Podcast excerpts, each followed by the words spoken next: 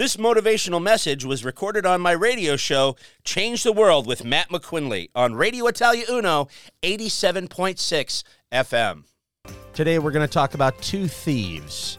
And you hate the guy that steals your car, you hate the guy that steals your wallet. So we're going to talk a little bit about those fellas today. So try not to get too upset. First thief we're going to talk about is a guy named Arthur Barry.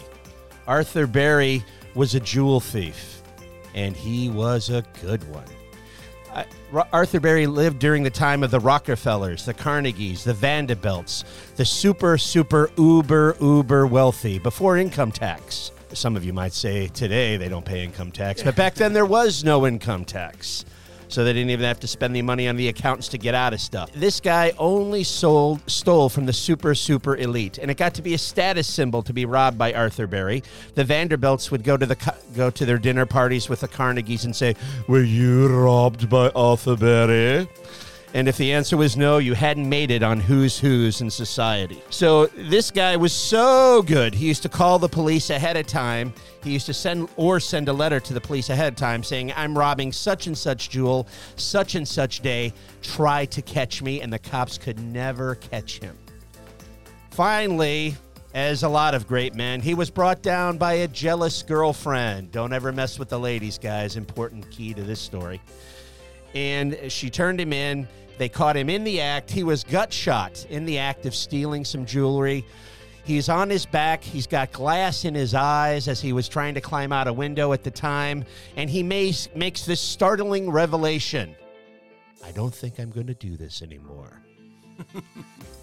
anyway, they shipped him off to prison. He did his time, saved, served his debt to society, paid his debt to society, and he got out of jail. He retired to a small town on the East Coast in the United States, a seaside community. He became a big wheel in the local politics. They even made him the head of a local veterans administration because he was a veteran.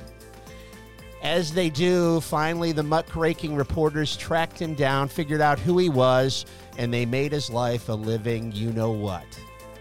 So they're camped outside his house, they're, and they're hassling him, hassling. Finally, he has to go outside and talk to him.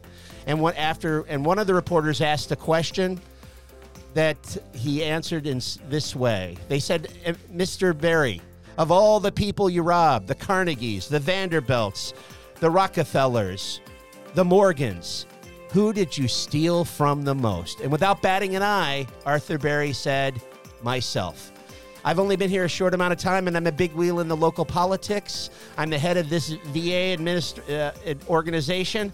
I could have been a captain of industry. I could have been uh, a leader, and I could have been a senator. I could have been, could have been, could have been, could have been.